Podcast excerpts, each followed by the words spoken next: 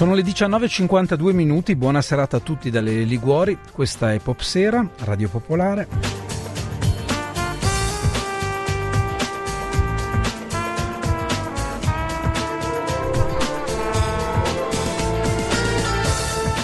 Nel caso dovessero esserci novità e aggiornamenti sull'incontro in corso a Palazzo Chigi tra il Presidente del Consiglio Conte insieme ai due vice capi del governo, Salvini e Di Maio, ovviamente vi daremo gli aggiornamenti e poi tra poco ci collegheremo con Nadia Urbinati per ritornare un po' sulla notizia politica della giornata, sentire le sue valutazioni e chissà anche poi commentare le eventuali novità che dovessero arrivare in diretta nel corso dei prossimi 40 minuti.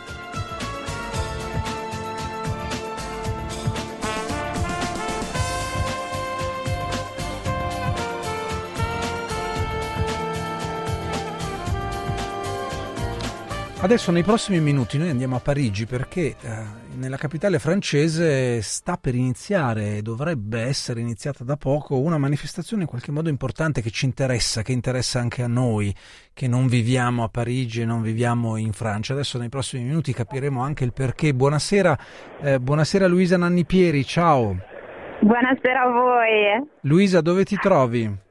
Allora, in questo momento io sono a Place de la République, che è in centro a Parigi, è un posto dove ci sono spesso delle manifestazioni.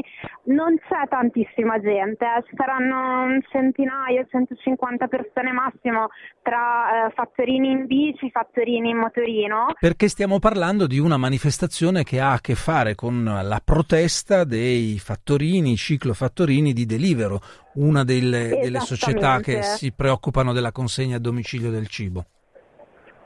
Esattamente, una, è una, protesta in corso da ormai una settimana eh, almeno, perché fondamentalmente Delivero ha mh, mm, fatto delle scelte, mi, mi dicevano che ormai sono tre anni che d'estate ne approfitta per cambiare le tariffe e eh, quest'anno ha fatto una mossa che di fatto riduce del 30-50% eh, il, mm, eh, il guadagno per, per i riders, mm-hmm. che quindi n- non è poco, nel senso che per esempio ha tolto il prezzo minimo cioè un minimo che veniva dato al fattorino per ogni ordine e ha eh, reso più vantaggiose in teoria le consegne lunghe eh, rispetto a quelle corte, solo che eh, per, eh, per, la gente che lavora su Parigi e comunque in bici eh, diciamo che è complicato prendere sempre consegne lunghe. Certo, mm. diventa più difficile, in un'ora fai meno consegne lunghe di quante ne fai brevi, detto molto volgarmente. Mm-hmm. Esattamente, e quindi eh, in realtà già mi dicevano che fondamentalmente hanno, fai conto, una, mm, fate conto un, un fattorino in bici guadagna sui 1200 euro netti togliendo appunto le tasse che deve dare allo Stato perché ha partita IVA, però senza coperture sociali, eh, senza assicurazione in caso di infortunio e dovendo pagare da solo praticamente tutto il materiale e anche tutta, dal telefono alla bici, insomma. Certo, ma un pezzo della retribuzione per quello che tu sai è, è, è, anche a cottimo, cioè per numero di corse, oppure c'è una tariffa oraria e quello è il salario che guadagna il fattorino? No, no, non c'è una tariffa oraria, mm. eh, c'è una tariffa in base alla corsa. In base cioè, alla corsa. Fondamentalmente guard- ne guardavo prima l'applicazione, mi, fa- mi, stava spiegando come funzionava un, uh, un fattorino, mi faceva vedere, vedi qui, eh, questo è il ristorante, se io adesso vado in questo ristorante e prendo questa consegna guadagno 3,30 euro andando al ristorante, recuperando la, l'ordine e portandolo dalla persona che l'ha ordinato. Certo. Luisa, tu hai vicino a te per caso qualcuno, qualcuna di questi ciclofattorini e fattorine? Allora, eh, ce ne sono parecchi, c'è anche, anche un sacco di giornalisti, mm-hmm. quindi se mi lasciate un certo, secondo certo, sì, sì, sì, sì, Muoviti pure eh... con calma, poi appena lo trovi, adesso io nel frattempo eh, intrattengo per modo di dire, ma comunque no, in ogni caso prova a vedere se trovi, se trovi qualcuno con te, perché la cosa diventa interessante. Io ti facevo quella domanda prima, facevo a Luisa Nannipieri questa domanda prima sul, sul cottimo, ecco. perché allora, probabilmente, ecco, una... l'ha trovato, ve lo dico dopo allora. Prego Luisa. Prego. Sì, se mi senti allora qua io di me, fianco a me c'è un ragazzo Euh, alors, je suis, euh, je suis, en direct sur radio qui s'appelle Radio Popolare. Et en fait, vous, vous travaillez pour Deliveroo. Et pourquoi vous êtes là aujourd'hui Je suis là parce que bon, j'ai 2 euros par mois. D'abord, c'était 4,70 euros. Et là, c'était 2 euros, 2, là, 2 euros, 2 euros 60, 3 euros. Mi hanno tolto, sono qui perché mi hanno tolto praticamente 2,50 euro a ordine. Prima guadagnavo almeno 4,60 euro, adesso ne guadagno 2 euro, 2,50 euro. En plus, il faut, euh, chaque 3 mois à l'URSSAF ici. On paye 22% notre, de notre chiffre d'affaires de 3 mois. E ogni tre mesi paghiamo le tasse al 22% su quello che guadagniamo. Donc, et donc ça ne paye pas après euh, travail tu travail, donc pour rien, si tu gagnes 2 euros par heure ou... E quindi lavori, lavori, ma se guadagni 2 euro, 8 euro all'ora e poi te ne tolgono il 22%, Si on déclare 22% par 3 mois, en fin de compte, tu trouves que tu gagnes 900 euros, euh, 1000 euros par mois t'as le loyer. e alla fine ti ritrovi a guadagnare 900 euro, 1000 euro al mese, hai un affitto e loro invece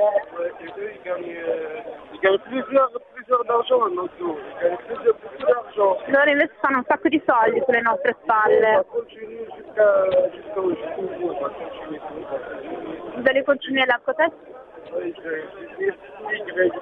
E io decido che farò tutti, tutti gli scioperi perché Parce qu'à 4,70 euros, on se retrouve à 2 euros. On n'est pas des chiens, on est chômeurs du primaire. non siamo dei cani, siamo degli esseri umani e, e non siamo degli schiavi. Lavoriamo, paghiamo le tasse E non abbiamo né disoccupazione né, né nella sicurezza sociale, cioè nella sanità né niente. E nemmeno le vacanze.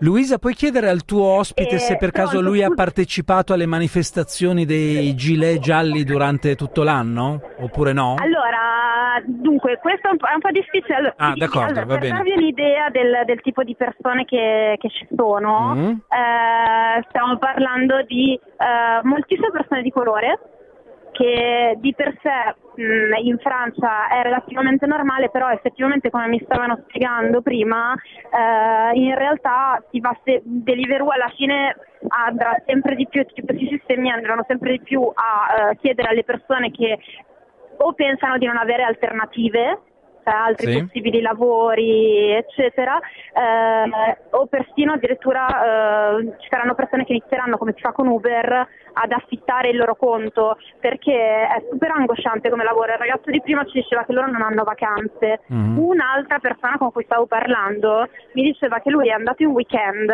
ma che rifiutava le corse, rifiutava gli ordini dal cellulare mentre guidava, perché fondamentalmente se tu non non ti dai, non dai la disponibilità, ti tolgono dei punti, c'hai una schermata del cellulare dove c'è un tuo punteggio e se tu non hai i punti hai delle penalità, cioè ti mettono poi su dei, eh, del- degli orari in cui guadagni di meno. Certo, quindi meglio Perché- essere quindi è proprio- connessi e dire di no che rimanere sconnessi e rischiare di perdere il giro, diciamo così. Assolutamente. Allora, poi io non ho chiesto se loro hanno manifestato o meno con i gilet gialli, sicuramente li riprendono ad esempio, perché anche prima, eh, un po' scherzando, mi dicevano faremo come i gilet gialli, Mm. inizieremo a spostarci un po' in giro per farci notare e per fare in modo che si parli di noi.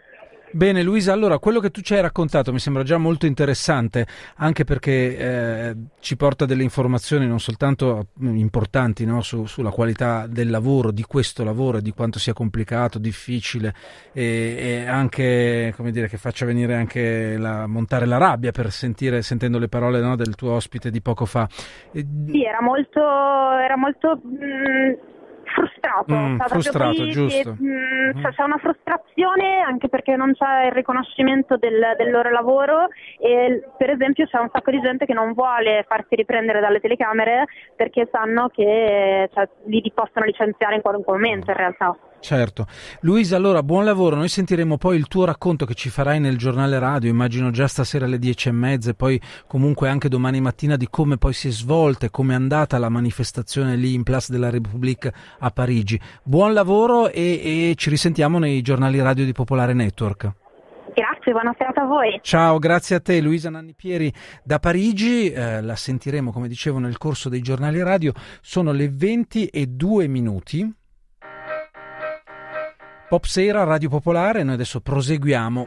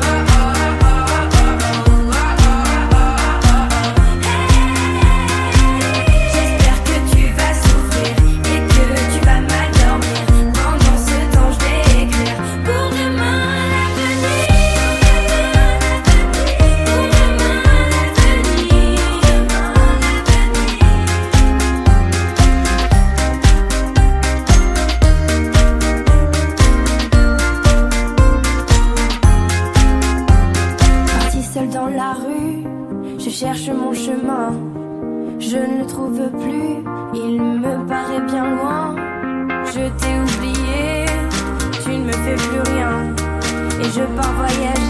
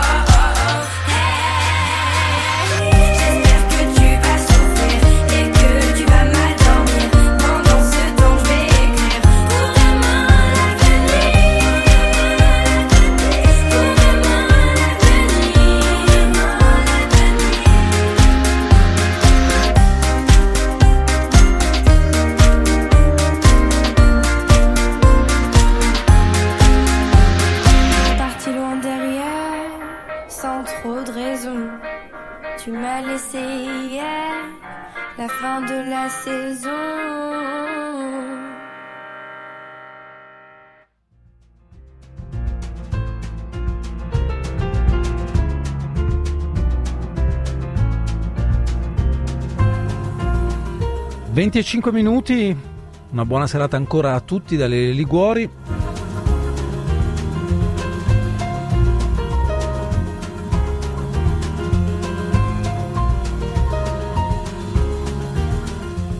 La giornata politica di oggi non si è ancora conclusa, è iniziata stamattina relativamente presto, intorno alle 9, in quell'aula del Senato dove dovevano votarsi ben cinque mozioni. Il tema, l'oggetto di quelle mozioni erano i lavori dell'alta velocità Torino-Lione in Valsusa, una mozione, quella del Movimento 5 Stelle che chiedeva di fermare i lavori, le altre del PD, eh, di Forza Italia, di Più Europa, di Fratelli d'Italia, ciascuna separata, le altre quattro mozioni invece erano a favore dei lavori dell'alta velocità in Valsusa. Le votazioni, come probabilmente molti di voi saranno, quella del Movimento 5 Stelle, come era ampiamente previsto, non è passata, è stata bocciata. Le altre, invece, grazie ai voti convergenti delle quattro forze su ciascuna delle quattro mozioni, le altre invece sono tutte passate. Dicevo, questa lunga giornata comunque del Senato poi si è trasferita una mezz'ora fa circa o qualcosa di più a Palazzo Chigi. Perché? Perché a Palazzo Chigi è in corso un incontro tra il capo del governo Conte insieme ai suoi due vicepresidenti del Consiglio Di Maio e Salvini momento non sappiamo bene che cosa si stiano dicendo, ma quello che è stato rappresentato, soprattutto negli ambienti più vicini alla Lega nel corso del pomeriggio, era un'area di agitazione, quasi forse di insofferenza in alcune circostanze, come per dire che quel voto lì, che apparentemente dovrebbe essere un voto che va nella direzione che la Lega voleva, e cioè che non passasse una mozione eh, eh, che sosteneva il... Um, lo stop ai lavori della alta velocità, però ciò nonostante appunto è dagli ambienti attorno a Salvini e alla Lega che nel pomeriggio si sono manifestati come dire i momenti di, di, di tensione o comunque di qualche nervosismo per come stavano andando le cose, come stavano andando che poi nessuno di noi in realtà lo può sapere perché dichiarazioni esplicite non ce ne sono state, soltanto una ma ancora questa mattina da parte del capogruppo della Lega al Senato, Massimiliano Romeo, prima ancora che venissero votate le mozioni, eh, perché quelle sue parole hanno risuonato nella loro eco per gran parte della, della giornata, perché diceva se fate rivolto ai 5 Stelle, se fate parte del governo dovete essere a favore della TAV, se votate no ci saranno allora delle conseguenze. A quali conseguenze si riferisse Massimiliano Romeo, capogruppo della Lega al Senato? Non si sa, lui non le ha esplicitate, ciascuno si è fatto una propria idea e che fossero riferite alla tenuta del governo. Buonasera e benvenuta Nadia Orbinati. Buonasera, buonasera a voi. Nadia Orbinati, politologa della Columbia University di New York. La prima cosa che eh, ti chiedo è questa. Uh, ti aspettavi che sarebbe successo quello che in realtà è successo, cioè che il Movimento 5 Stelle, quella sua mozione che chiede, chiedeva lo stop alla, ai lavori della TAV sarebbe stata bocciata. Tutto come previsto? Beh, io in qualche modo me lo aspettavo perché um, diciamo l'opinione che si è mossa intorno al tema TAB negli, TAB, negli ultimi mesi eh, ha mostrato chiaramente che per qualche ragione non c'erano interessi convergenti per stoppare e quindi che il Movimento 5 Stelle era isolato. Ora noi non sappiamo quanto la TAV sia determinante nella politica economica e nelle strategie di rapporti internazionali e con, le, con la Francia e con, con il Nord Europa, forse non lo è forse lo è, vedremo uh, mm. nel futuro come sarà, però di fatto il tema non è tanto la TAV qui, il tema è il rapporto eh, all'interno del governo e dell'opposizione rispetto ai due partner di governo che non sono uguali, il rapporto del PD alla Lega non è lo stesso del rapporto del PD ai 5 Stelle, oggi lo si è visto. Questo significa che adesso dobbiamo aspettarci, cioè io la cosa che non capisco, mm, sono, voglio essere più esplicito, la cosa che non capisco in queste ore, proprio in queste ore, se siamo di fronte ad un eh, esercizio, se vuoi, rituale, no? di, di, mm, resa dei conti o di verifica, perché quello che è successo comunque in Parlamento, per quanto preannunciato, è un altro segno di una evidente eh, divergenza tra la Lega e il 5 Stelle su una questione che loro loro reputavano questione importante, si è sancita una, una, spaccatura, uno va da un lato e l'altro dal lato esattamente opposto. Quello che non mm. capisco appunto è se ehm, l'incontro di stasera, Palazzo Chigi, il silenzio che ruota attorno a quell'incontro, siamo in un ordinario esercizio di, di, appunto, di tensioni eh, ad uso della, della stampa oppure, oppure se invece ci potrebbe essere qualcosa di più.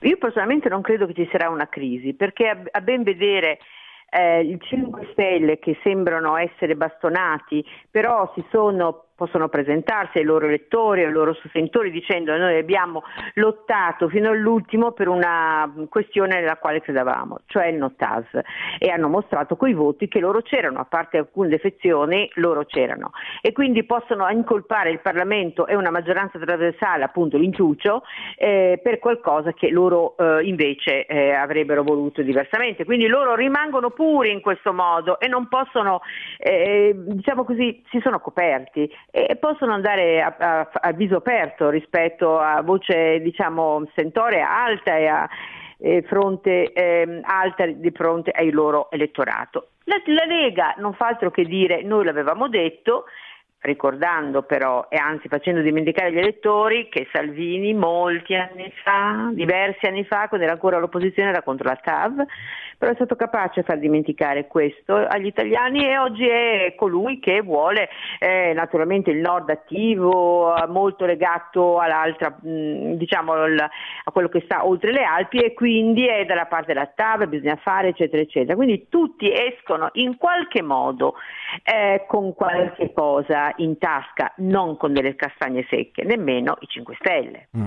Ma secondo te oggi se eh, qualche forza politica dell'opposizione o tutte le forze politiche dell'opposizione, anche se molto eterogenee fra di loro, perché c'è il PD, c'è Forza Italia, Fratelli d'Italia, eh, i gruppi piccoli come Più Europa e gli altri, eh, secondo te, eh, diciamo così, se, se, se, se, qualcuno di loro avesse voluto mettere realmente in difficoltà il governo, ad esempio decidendo di non partecipare alle votazioni e rischiando di far passare quella mozione, eh, avrebbe probabilmente potuto farlo? Farlo. Perché questo non è accaduto? È come se un po' tutti quanti, a partire da Salvini e Di Maio, no? tensione e quant'altro, però poi alla fine il risultato è che restano fermi al loro posto, ma oh. anche all'opposizione. Eh, la tendenza è quella al momento quantomeno di voler restare al loro posto all'opposizione, quindi di non far saltare il banco per quanto sia difficile certo. per loro farlo saltare. I numeri sono certo. quelli che certo. sono. Certo, è come fare un, una piccola tempesta in una tinozza d'acqua. L'acqua si muove, però tutto rimane assolutamente identico a se stesso. Quindi tutti ci guadagnano un poco in questo gioco delle parti un po' pirandelliano. Tutti ci guadagnano un poco, tutti ci perdono un poco, ma alla fine tutto rimarrà esattamente com'era.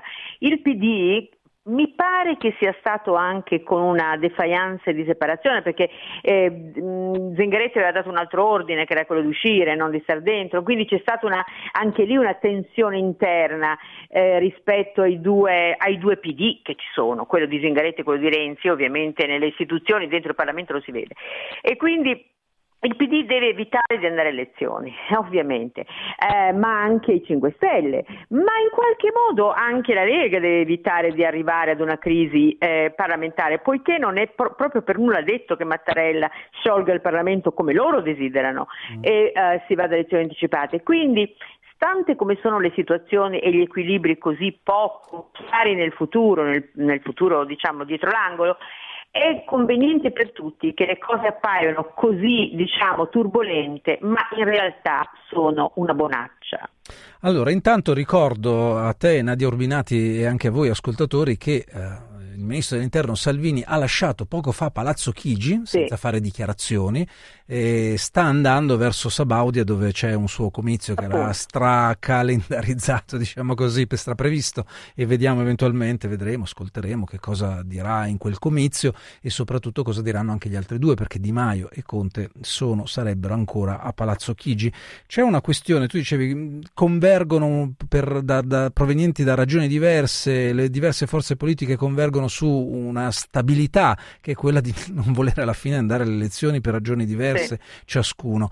Ora c'è una questione, eh, il non andare ad elezioni eh, tiene su, su, uno sfondo e non, non, si capisce ancora bene quanto lontano dal punto di vista politico un appuntamento importantissimo di questa legislatura che sarà l'elezione del Presidente della Repubblica. Mattarella rimarrà in carica fino a gennaio del 2022, quindi stiamo parlando non di domani, ma comunque per i tempi della legislatura di dopodomani, eh, ancora due anni e mezzo per arrivare all'elezione del nuovo Presidente della Repubblica. Se non dovesse succedere nulla in termini di elezioni anticipate, scioglimento anticipato delle Camere, saranno i deputati e i senatori che ci sono oggi alla Camera e al Senato ad eleggere il prossimo Presidente della Repubblica, quindi con i numeri che sono presenti oggi. Se si dovesse invece andare ad elezioni anticipate, prima di quella data, gennaio 2022, sarà una nuova maggioranza probabilmente ad andare ad eleggere il Presidente della Repubblica. E con quello che indicano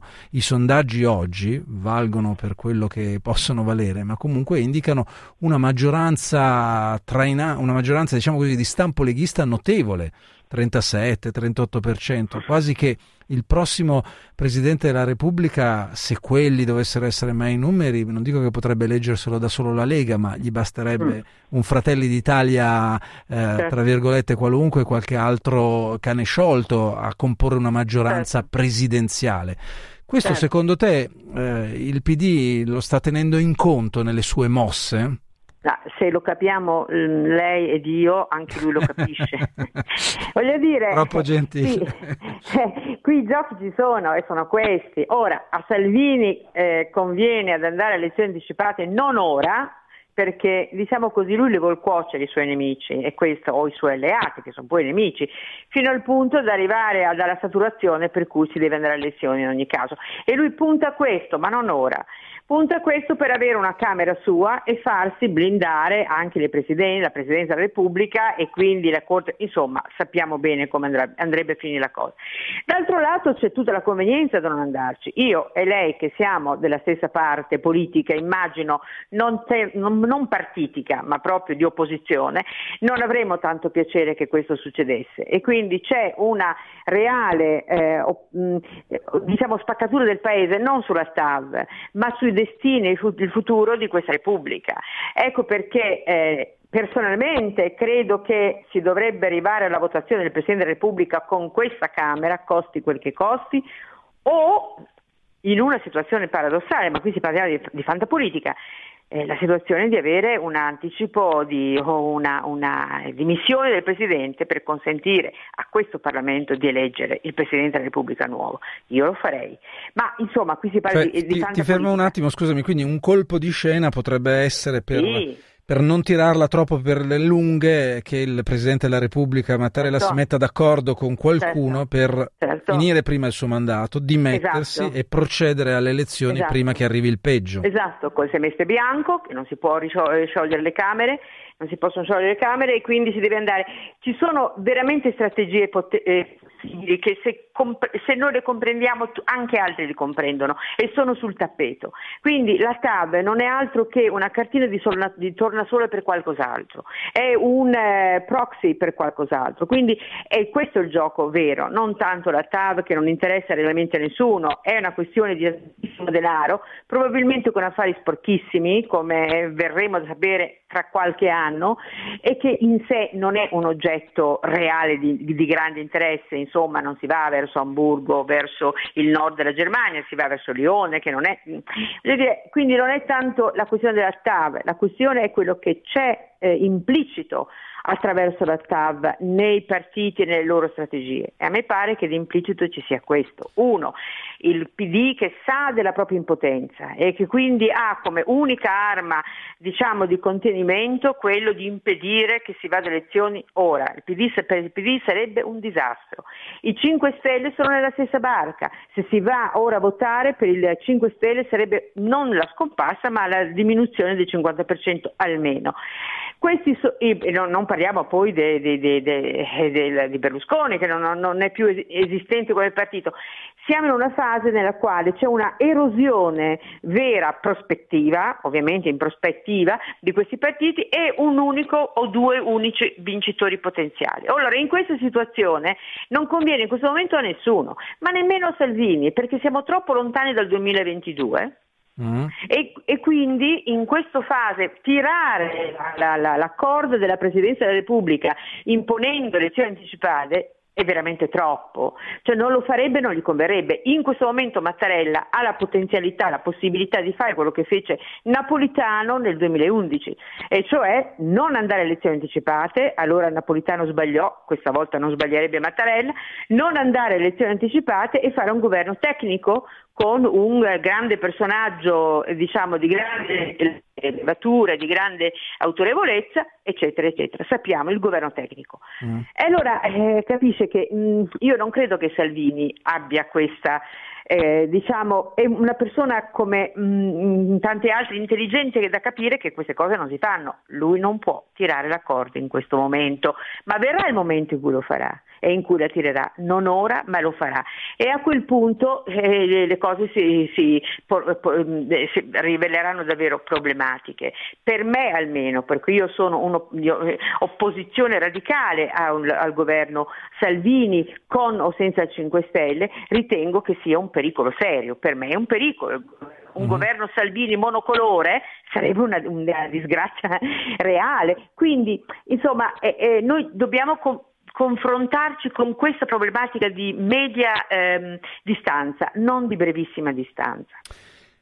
Grazie allora Nadia Urbinati per essere stata con noi. È giusto il tempo di leggere fonti leghiste di Palazzo Chigi che ci dicono un po' come è andato l'incontro secondo loro, quindi dietro l'anonimato, l'incontro tra Salvini, eh, Conte e Di Maio è stato, virgolette, lungo, pacato e cordiale. Eh là, andiamo? Insomma, quindi a noi ci abbiamo preso. Va bene, allora grazie mille professoressa Urbinati, buona buonasera, serata buonasera. e a presto. Nadia Urbinati, politologa della Columbia University eh, di New York, sono le 20 e 22 minuti e questa è Radio Popolare Pop Sera.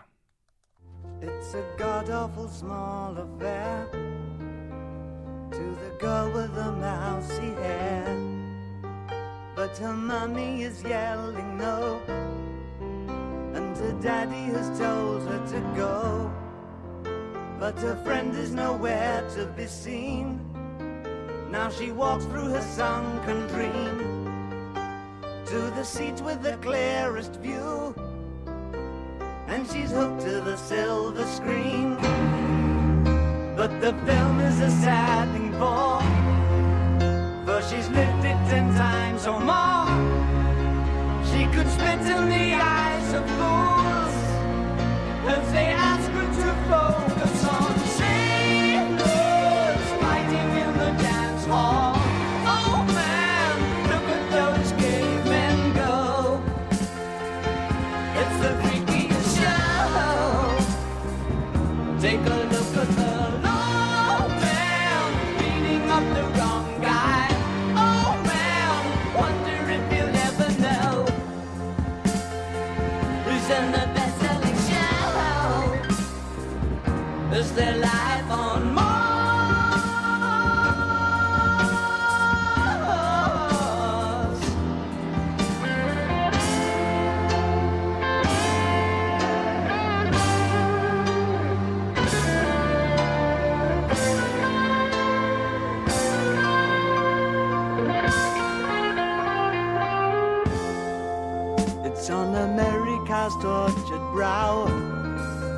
Mickey Mouse has grown up a cow.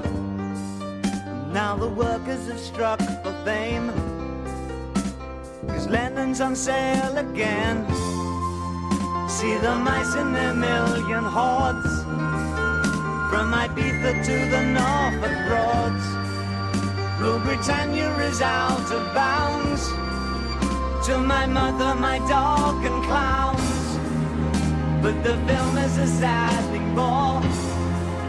Cause I wrote it ten times or more.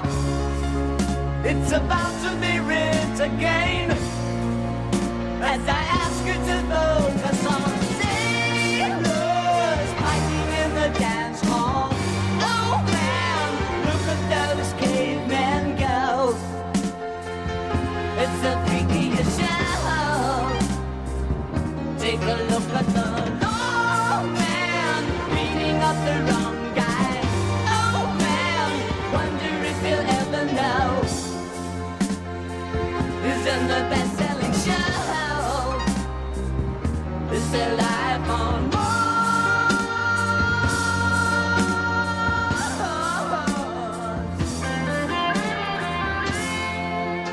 Mi dispiace sfumare questa meravigliosa canzone di David Bowie, purtroppo lo devo fare, ho sbagliato i tempi e chiedo scusa perché dobbiamo andare a chiudere con un ultimo riferimento alle notizie che arrivano eh, dal lontano oriente, quello indo-pakistano, perché oggi c'è stata una dura reazione da parte del Pakistan alla decisione del governo indiano, come ricorderete, di cancellare lo statuto speciale del Kashmir. Eh, le autorità di Islamabad hanno comunicato di aver sospeso le relazioni bilaterali sia economiche che culturali con l'India, hanno richiamato i loro diplomatici, fra cui l'ambasciatore, hanno espulso l'alto commissario indiano, il diplomatico di rango più alto nel paese. Allora su questo Serena Tarabini, la nostra Serena Tarabini, ha sentito nel tardo pomeriggio il commento di eh, Marina Forti, che è una saggista ed è esperta dell'India. Sentiamo Marina Forti. Dal punto di vista del Pakistan la decisione presa l'altro giorno dal governo indiano è inaccettabile ed è qualcosa che non poteva andare senza risposta e ora dal punto di vista diplomatico eh, sospendere le relazioni bilaterali, espellere, espellere l'ambasciatore indiano, sospendere il commercio era in termini di diplomazia la risposta più forte che si poteva dare.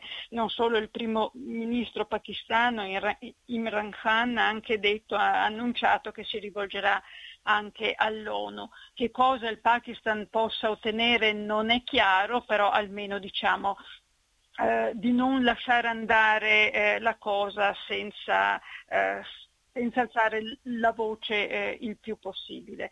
La decisione indiana in effetti ha riaperto una ferita e una contesa che è molto antica, è una delle più antiche, insomma dei conflitti più antichi della regione e risale alla fondazione dell'India e del Pakistan stessi, cioè alla spartizione del vecchio impero coloniale britannico in due nazioni separate, l'India e il Pakistan. Questo è avvenuto nel 1947. Il Kashmir è sempre stato un territorio che appunto sta tra l'uno e l'altro eh, di, dei due nuovi stati, è sempre stato un punto di contesa perché all'interno dell'India è lo Stato, è l'unico Stato che abbia una maggioranza musulmana.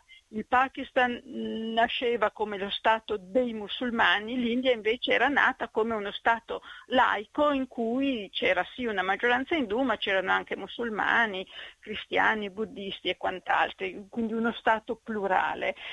La decisione indiana eh, ha riaperto questa ferita perché abrogare quel eh, statuto speciale eh, del Kashmir eh, significa ri, ri, ritornare proprio al 47. Quello statuto speciale era stato stabilito al momento in cui il principato di Jammu e Kashmir, che era allora uno staterello diciamo a sua dison indipendente, decideva di entrare nell'Unione Indiana. Entrava nell'Unione Indiana a patto che fosse stabilito questo statuto di autonomia interna. Ehm, e, questo fa dire oggi ai nazionalisti del Kashmir che abrogare questo, questo statuto speciale è rompere i patti, la rottura dei vecchi patti. E a questo appunto si appella anche il Pakistan. Poi è vero in realtà che quello statuto speciale era già stato eroso e mh, mm, svuotato mm, ampiamente e anzi è proprio questo che in effetti dà un quarto di secolo ormai, dai primi anni 90, in Kashmir, nella parte indiana del Kashmir, c'è uno stato di conflitto interno che in certi momenti è, stato, è un vero e proprio stato di guerra strisciante, e molto complicato tra l'altro con dalle infiltrazioni di uomini armati dal lato pakistano del confine, il confine tra l'altro tra India tra la zona del Kashmir controllata dall'India e dal Pakistan è il risultato di una tregua, quindi non è neppure un confine ufficiale, è un confine di fatto. Ecco, questo conflitto che si prolunga da decenni è chiaro che ora viene eh, acuito di nuovo da questa decisione. Quindi eh, lo statuto di autonomia era già di fatto molto messo in discussione, ma è chiaro che abrogarlo ufficialmente è politicamente molto significativo, significa affossare definitivamente l'idea di quell'India plurale che avevano voluto Nehru e i fondatori nel 1947. Eh, poi c'è un risvolto molto pratico ed è quello che fa dire al Pakistan che c'è il rischio di una pulizia etnica. Il risvolto pratico è che tra le altre eh, misure stabilite da questo statuto di autonomia era che la proprietà della terra era riservata solo a residenti, a cittadini residenti dello Stato di Jammu e Kashmir e questo avrebbe permesso che eh, le terre non fossero alienate e passate per esempio in mani di ricchi investitori hindu venuti da altrove. Quindi questo ora fa dire che c'è il rischio diciamo, che la popolazione che è maggioranza musulmana venga diluita innanzitutto togliendogli la proprietà della mm. terra, delle case. Eccetera. Sono le 20 e 29 minuti, Marina Forti, esperta di India, saggista. Chiudiamo qui la puntata di stasera di Popsera, noi ci risentiamo domani come sempre a partire dalle 18.30 e 35. Una buona serata a tutti dalle Liguori, ciao!